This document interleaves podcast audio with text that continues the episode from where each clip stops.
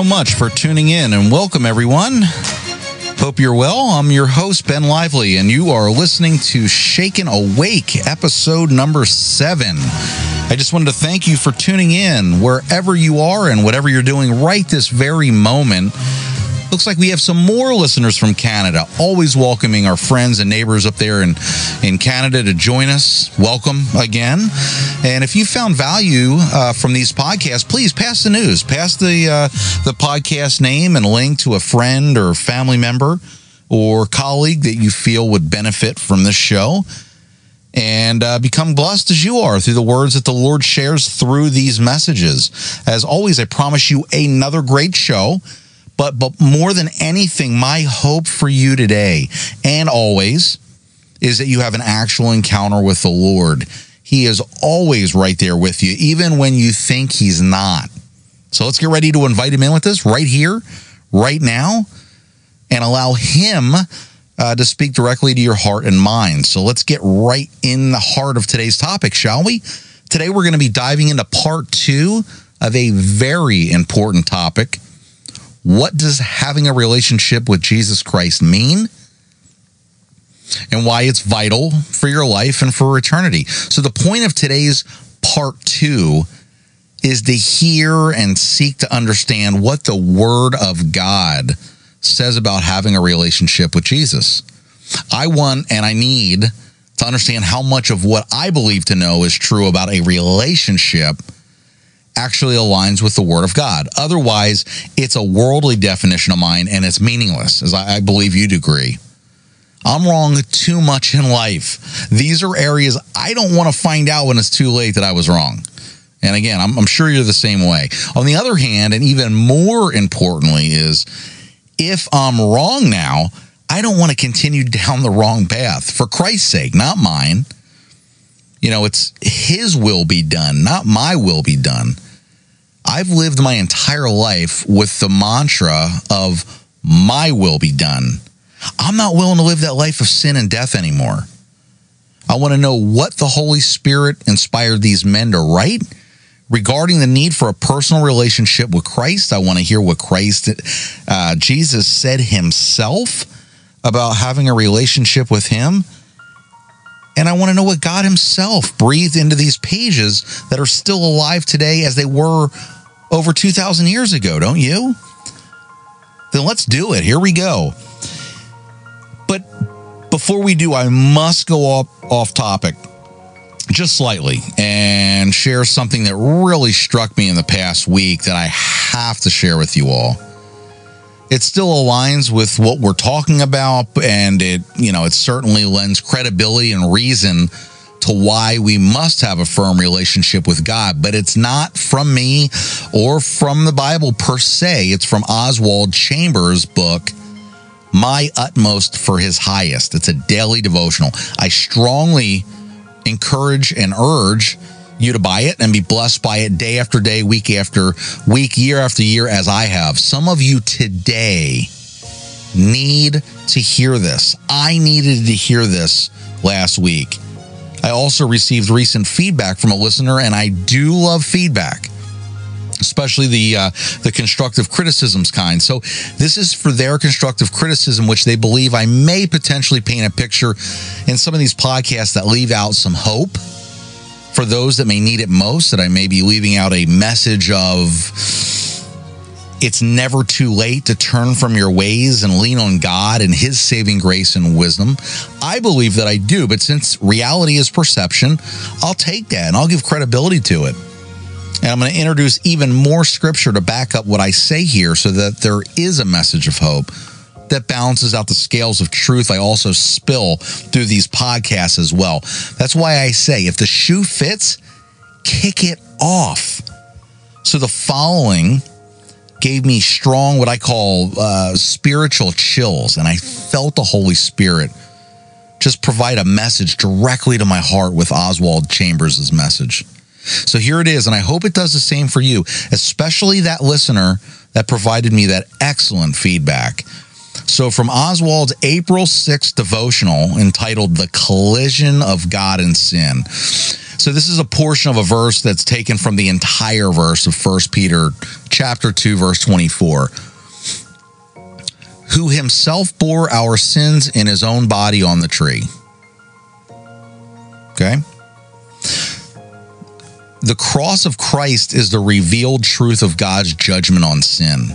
Never associate the idea of martyrdom with the cross of Christ.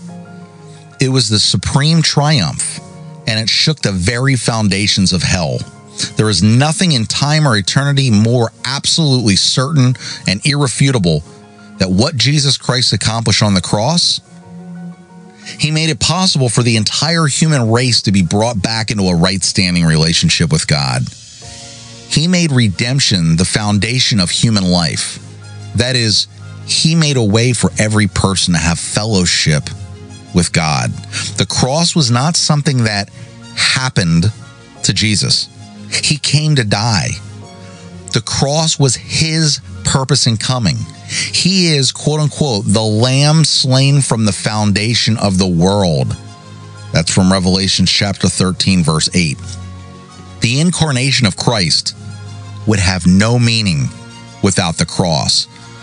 Beware of separating, quote unquote, God was manifested in the flesh from, quote unquote, he made him to be sin for us.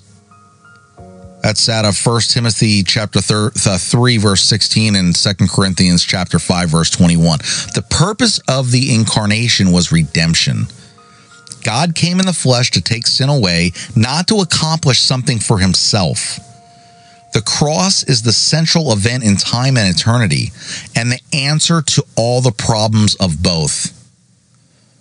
The cross is not the cross of a man, but the cross of God. It can never be fully comprehended through human experience. The cross is God exhibiting his nature. It's the gate through which any and every individual can enter in a oneness with God. But it's not a gate we pass right through. It's one where we abide in the life that is found there. The heart of salvation is the cross of Christ. The reason salvation is so easy to obtain is that it costs God so much. The cross was the place where God and sinful man merged with a tremendous collision and where the way to life was opened. But all the cost and pain of the collision was absorbed by the heart of God. Wow. Let me repeat a, a, piece of that devotional that leads us right into today's message. There is nothing in time or eternity more absolutely certain and irrefutable that what Jesus accomplished on the cross. He made it possible for the entire human race to be brought back into a right standing relationship with God. He made redemption the foundation of human life. That is, He made a way for every person to have fellowship with God. There is your reason there's your explanation, your motivation, your proof, your your definition and your calling to have a true relationship with your God. So with that, let's get more into the word and find out how to have a true relationship with God. I don't want to be a fan of Jesus. I want to be a follower of Jesus. So in Luke chapter 12 verse 48, but the one who did not know and did what was deserving of beating will receive a light beating. Everyone, I'm going to repeat, everyone to whom much was given, of him much will be required. And from him too they entrusted much, they will demand the more.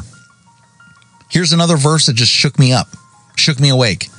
Negligence is not an excuse. So either way, there, uh, either way, there's punishment for doing wrong, whether or not you know it is, and and you choose to ignore it, or whether you don't realize it's wrong, since it's your obligation to know what is right, what is almost right, which is also defined as what is wrong. And the severity of punishment is dictated by both. But I don't know about you, but I'd assume we'd like to have both, right? Knowing and obeying what is right and avoiding punishment. So the more I um, began to dive into the word, the more I realized that I was convicted that I didn't even know what I should uh, know. The things that I thought I knew were either wrong or off the mark on, and the hunger inside of me to know even more was like a raging fire I couldn't put out, nor did I want to.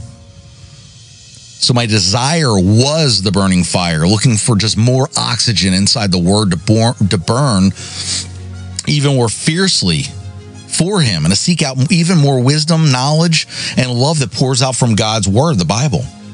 And then it hits me. The part of the verse, everyone to whom much was given, of much will be required. And from him to whom they've entrusted much, they will demand the more. So at that moment, I realized the more I receive, the more wisdom God and the Holy Spirit is giving me, the more I'm, I'm bound by it willingly and happily. But the more I then seek, it entails the need to provide even more in return. It's cyclical, and that's okay. The reason I was not allowed to receive what I sought after when I was backslidden was because I wouldn't have been trusted to do the right thing with it. And that's 100% true. After surrendering all to Him, the more knowledge, the more blessings, the more grace He provides me. You. The more it becomes our duty and our responsibility and our command from Him to provide the same back. Uh, for, for what use is the knowledge and wisdom gained by our Savior and Lord if, if kept to myself? How much do I have to hate someone not to share what God and the Holy Spirit have entrusted and instilled in me? It's the same as gaining the whole world but losing my soul. No one wins. The whole reason for this podcast is that the amount of knowledge and understanding and wisdom and direction God has given me, He's asked me to pour out and serve Him by serving you, His listeners. You're not my listeners, you're His listeners. And I find myself living out this verse because the more that's downloaded into my heart and my mind and soul, the more I'm on fire to get it out and share it with the world. Every day I witness the breath of God through his miracle called life. So let's dive into Hebrews chapter 2, verse 1. Therefore, we must pay clo- much closer attention to what we've heard, lest we drift away from it. So here's guidance for you and I. I gather that people and information that we see value in, we hold tightly to, correct? So if we love and value and cherish someone and the words that they speak have meaning to us, do we ignore them and move on or do we hold them close to our hearts forever? Why then do we many times not do the same with Jesus? I'm raising my hand here. I'm not above what I'm speaking here. I'm the blame as well. We pay attention to the word and the voice of God because the cost of not is that we fall away from it and we can become backslidden. It's a constant battle not to fall and begin sliding back into the welcoming arms of the enemy. They are always open, ready to embrace us at every turn, no? So on to uh, 2 Corinthians chapter 5 verse 17. Therefore, if anyone repeat anyone is in Christ, he is a new creation. The old has passed away. Behold, the new has come. So there, here's guidance on how to live if you are truly in Christ. It's right there in your Bible. The old you becomes no more, and the new arrives and grows and flourishes. How can you be made new if you're clinging to the old? You can't. Read another way, anyone who is not in Christ is not a new creation. The old has not passed away. Behold, the new has not come. Therefore, what does this speak to you? I'm not implying, I'm asking. How do you measure up with this biblical and spiritual absolute?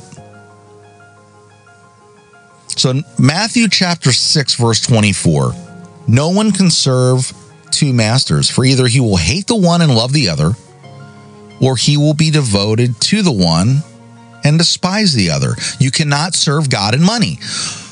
Well, if you can recall back to episode one, and on a side note, if any of you have not listened to my first episode, please listen to that.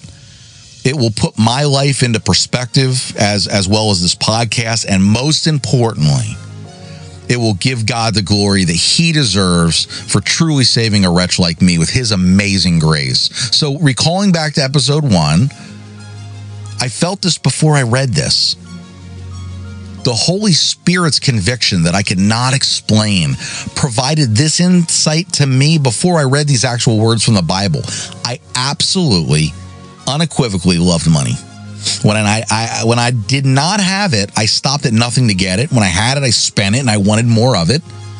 My daily devotion was not to God, but to self, myself. I was a lover of self. How do I know? Because every moment of every day was about my comfort, my happiness, my contentment right? My wants, my needs, my future, my present, my path in life, my money, my things, my goals, my desires, my treasures on earth. I was serving myself as my master and money second. God was the furthest thing I was serving. Did I believe in him? Sure. But so does the devil and demons. All of hell believes in him. So because all I did was simply believe in him, so what? I wasn't and didn't serve him another conviction and another path to hell God saved me from. You know, the more I look at that passage, the more I realize how easy it is not to know how God wants a relationship with Him until we truly seek to understand His will for our life and for our true relationship with Him. He wants us to know so badly that He created what we know to be the Bible to instruct us on all things. What good is knowing the business and, and the entrepreneurial and self help and those other books if we don't absorb the one and only living Word of God? It's not the good book, it's God's instruction manual for our lives and our eternal destination. And what we do with it, He leaves in our hands. So in 1 John chapter 2, 3 to 6, it reads, And by this we know that we've come to know him, if we keep his commandments. Whoever says, I know him, but does not keep his commandments is a liar, and the truth is not in him.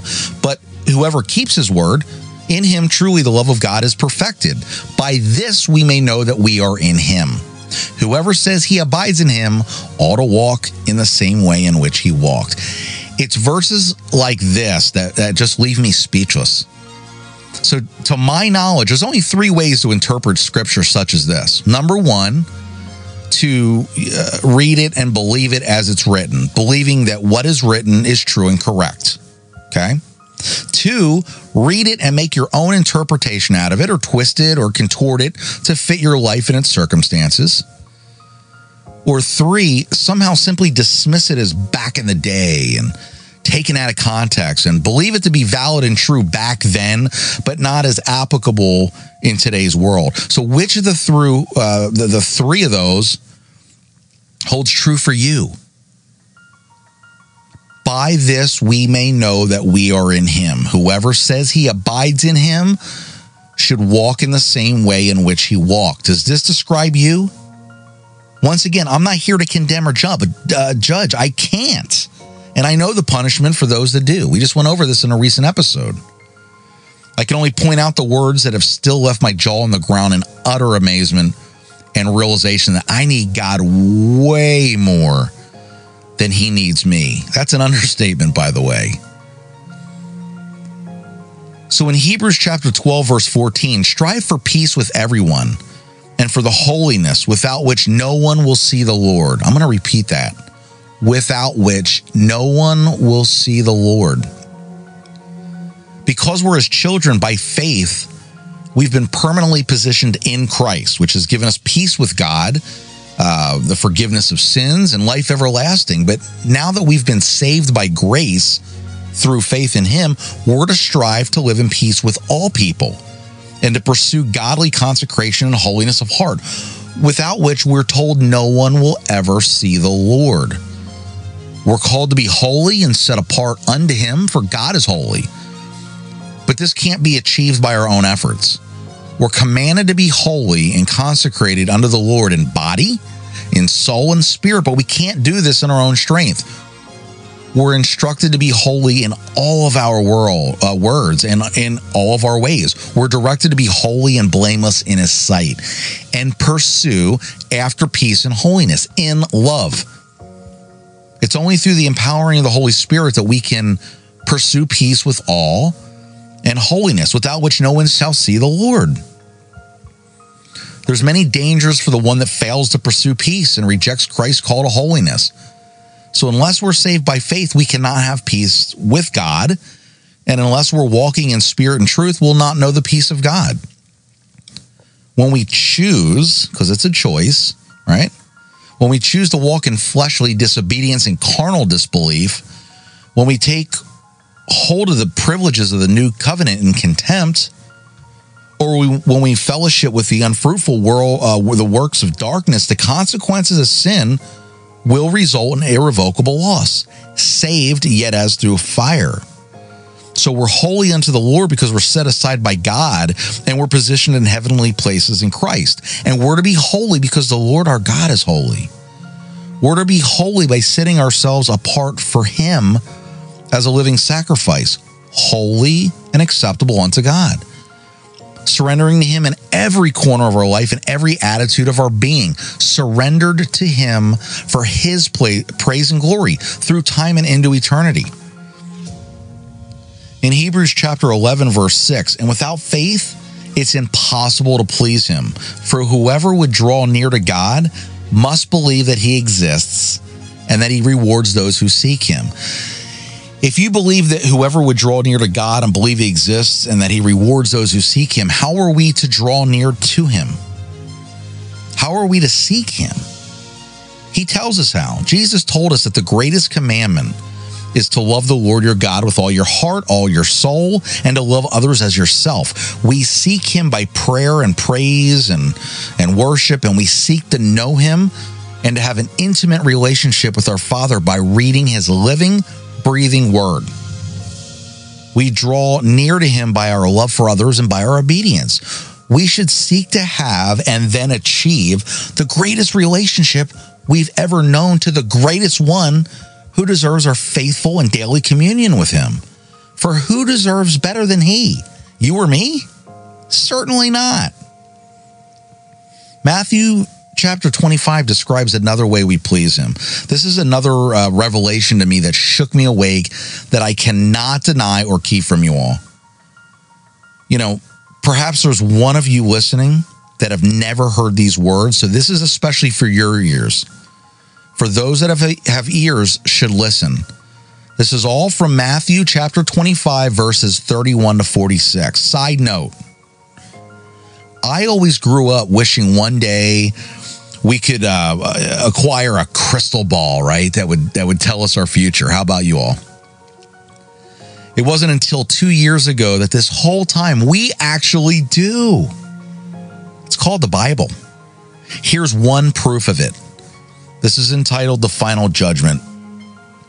Again, chapters uh, Matthew chapter 25 verses 31 to 46. But when the son of man comes in his glory and all the angels with him, that he will sit upon his glorious throne.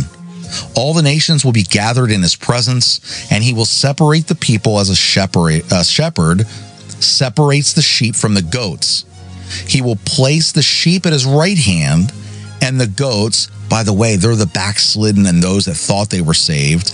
Another revelation, and perhaps for another future podcast, at his left.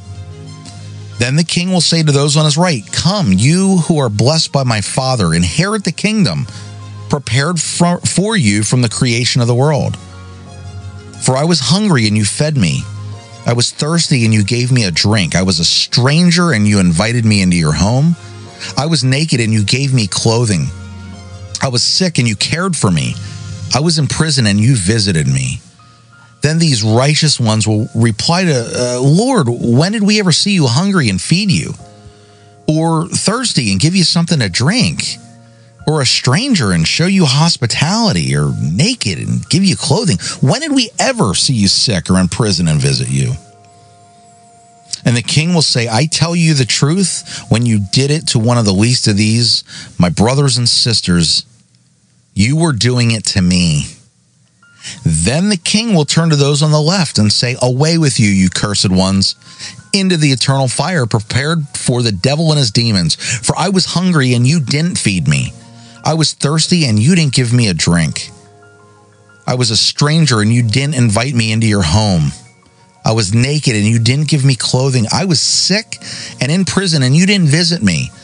Then they will reply, Lord, when did we ever see you hungry or thirsty or a stranger or naked or sick or in prison and not help you? And he will answer, I tell you the truth, when you refuse to help the least one of these, my brothers and sisters, You were refusing to help me. And they will go away into eternal punishment, but the righteous will go into eternal life. There is nothing left to interpretation here.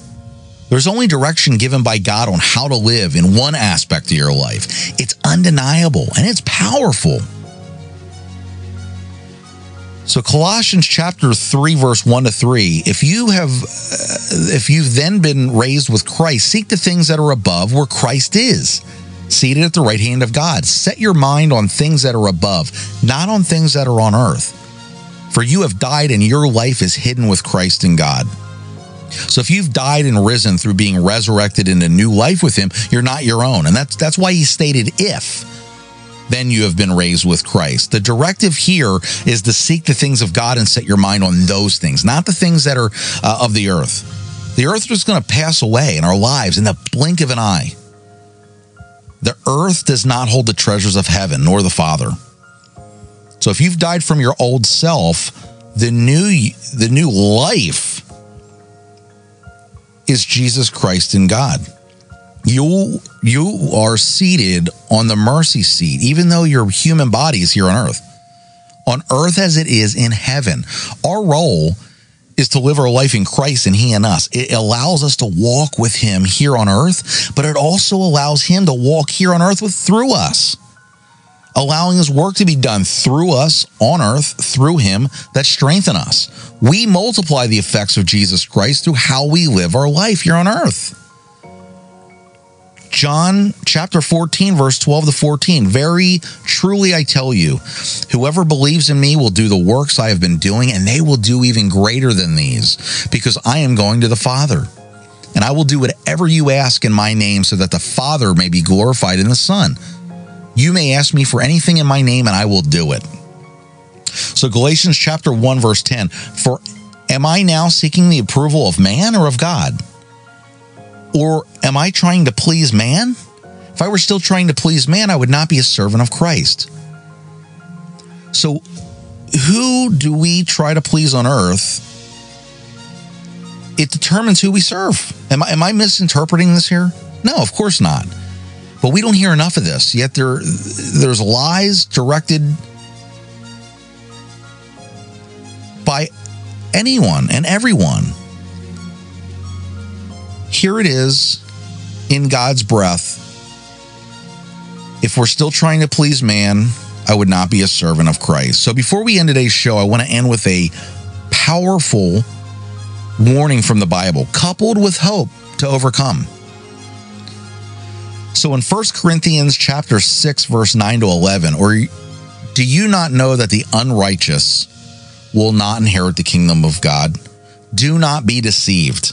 Neither the sexually immoral, nor idolaters, nor adulterers, nor men who practice homosexuality, nor thieves, nor the greedy, nor drunkards, nor revelers, nor swindlers will inherit the kingdom of God.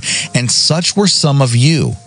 But you were washed, you were sanctified, you were justified in the name of the Lord Jesus Christ and by the Spirit of God. So here's the big tie in verse here Romans chapter 8, verse 1. There is Therefore, now no condemnation. Repeat, no condemnation for those who are in Christ Jesus. Don't miss the blessing and the curse or warn, uh, warning of this verse. The blessing is there is no condemnation. The curse or the warning is for those that are not in Jesus Christ. We've just spent two episodes giving just a few examples from the Bible on on how we're defined as being in Christ from those that are not in Christ Jesus. And for those there is condemnation. There's a point in time where we seek to believe, become saved, obey and love him because heaven is much better than hell, right? But then there's a turning point when we seek Him that allows us to fall in love with Jesus Christ and dwell in Him and He in us. That, my friends, is the definition and the proof of a true relationship with Jesus. Guys, what kind of true relationship do you actually have right this very moment with Jesus?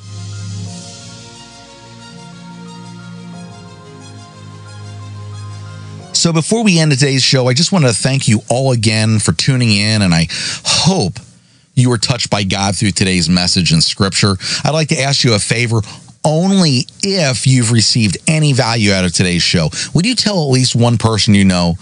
Just call them, text them, email them, talk to them, tell them to give the show a listen. It may just help them in their walk with Christ. Also, I really need your support. If you could do me a huge favor, would you go right now to whichever podcast app you're listening through today? Just give me a quick star rating. If you want to go the extra mile for Christ, not me, just put a quick review. It takes 20 seconds. I'd love that help and support for you guys, but it allows the Lord and the Holy Spirit to reach even more lives through this broadcast. If you'd like to get a hold of me, you can write me a note on www.shaken-awake.com forward slash contact. You can also email me directly at ben at shaken-awake.com or even call or text me directly for any reason. My number is 407 493 3208. Again, my direct line is 407 493 3208. I want your feedback, questions, ideas, requests, criticisms, corrections. I want it all. And if you'd like to be a guest on the show, please reach out to me as well. If you have a life and or uh, eternity changing story you'd like to share, please let me know and I'll schedule you in. We don't hear enough of the truth these days or the positive ways of God and Jesus Christ these days. And this podcast is going to help change that up. I'd love your help with this where you can. So next week, tune in next Sunday evening or whenever you're able as we dive into another hot topic, which is if you could change something significant about how you live your life to better it, what would it be? And could you change that starting today? Just a, a bit of a, uh, a preliminary warning.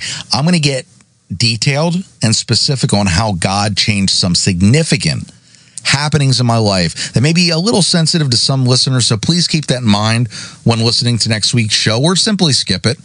It's not to offend anyone, but sometimes life lessons are meant to be shared with others, especially those that may be going through the same. And above all, to give glory to the Most High, who deserves our constant praise and thanks. How can He be our Savior if He has nothing to save us from, right? In any event, Next week's episode is another that you do not want to miss. So until next week, take great care of yourself and each other, and God bless you all.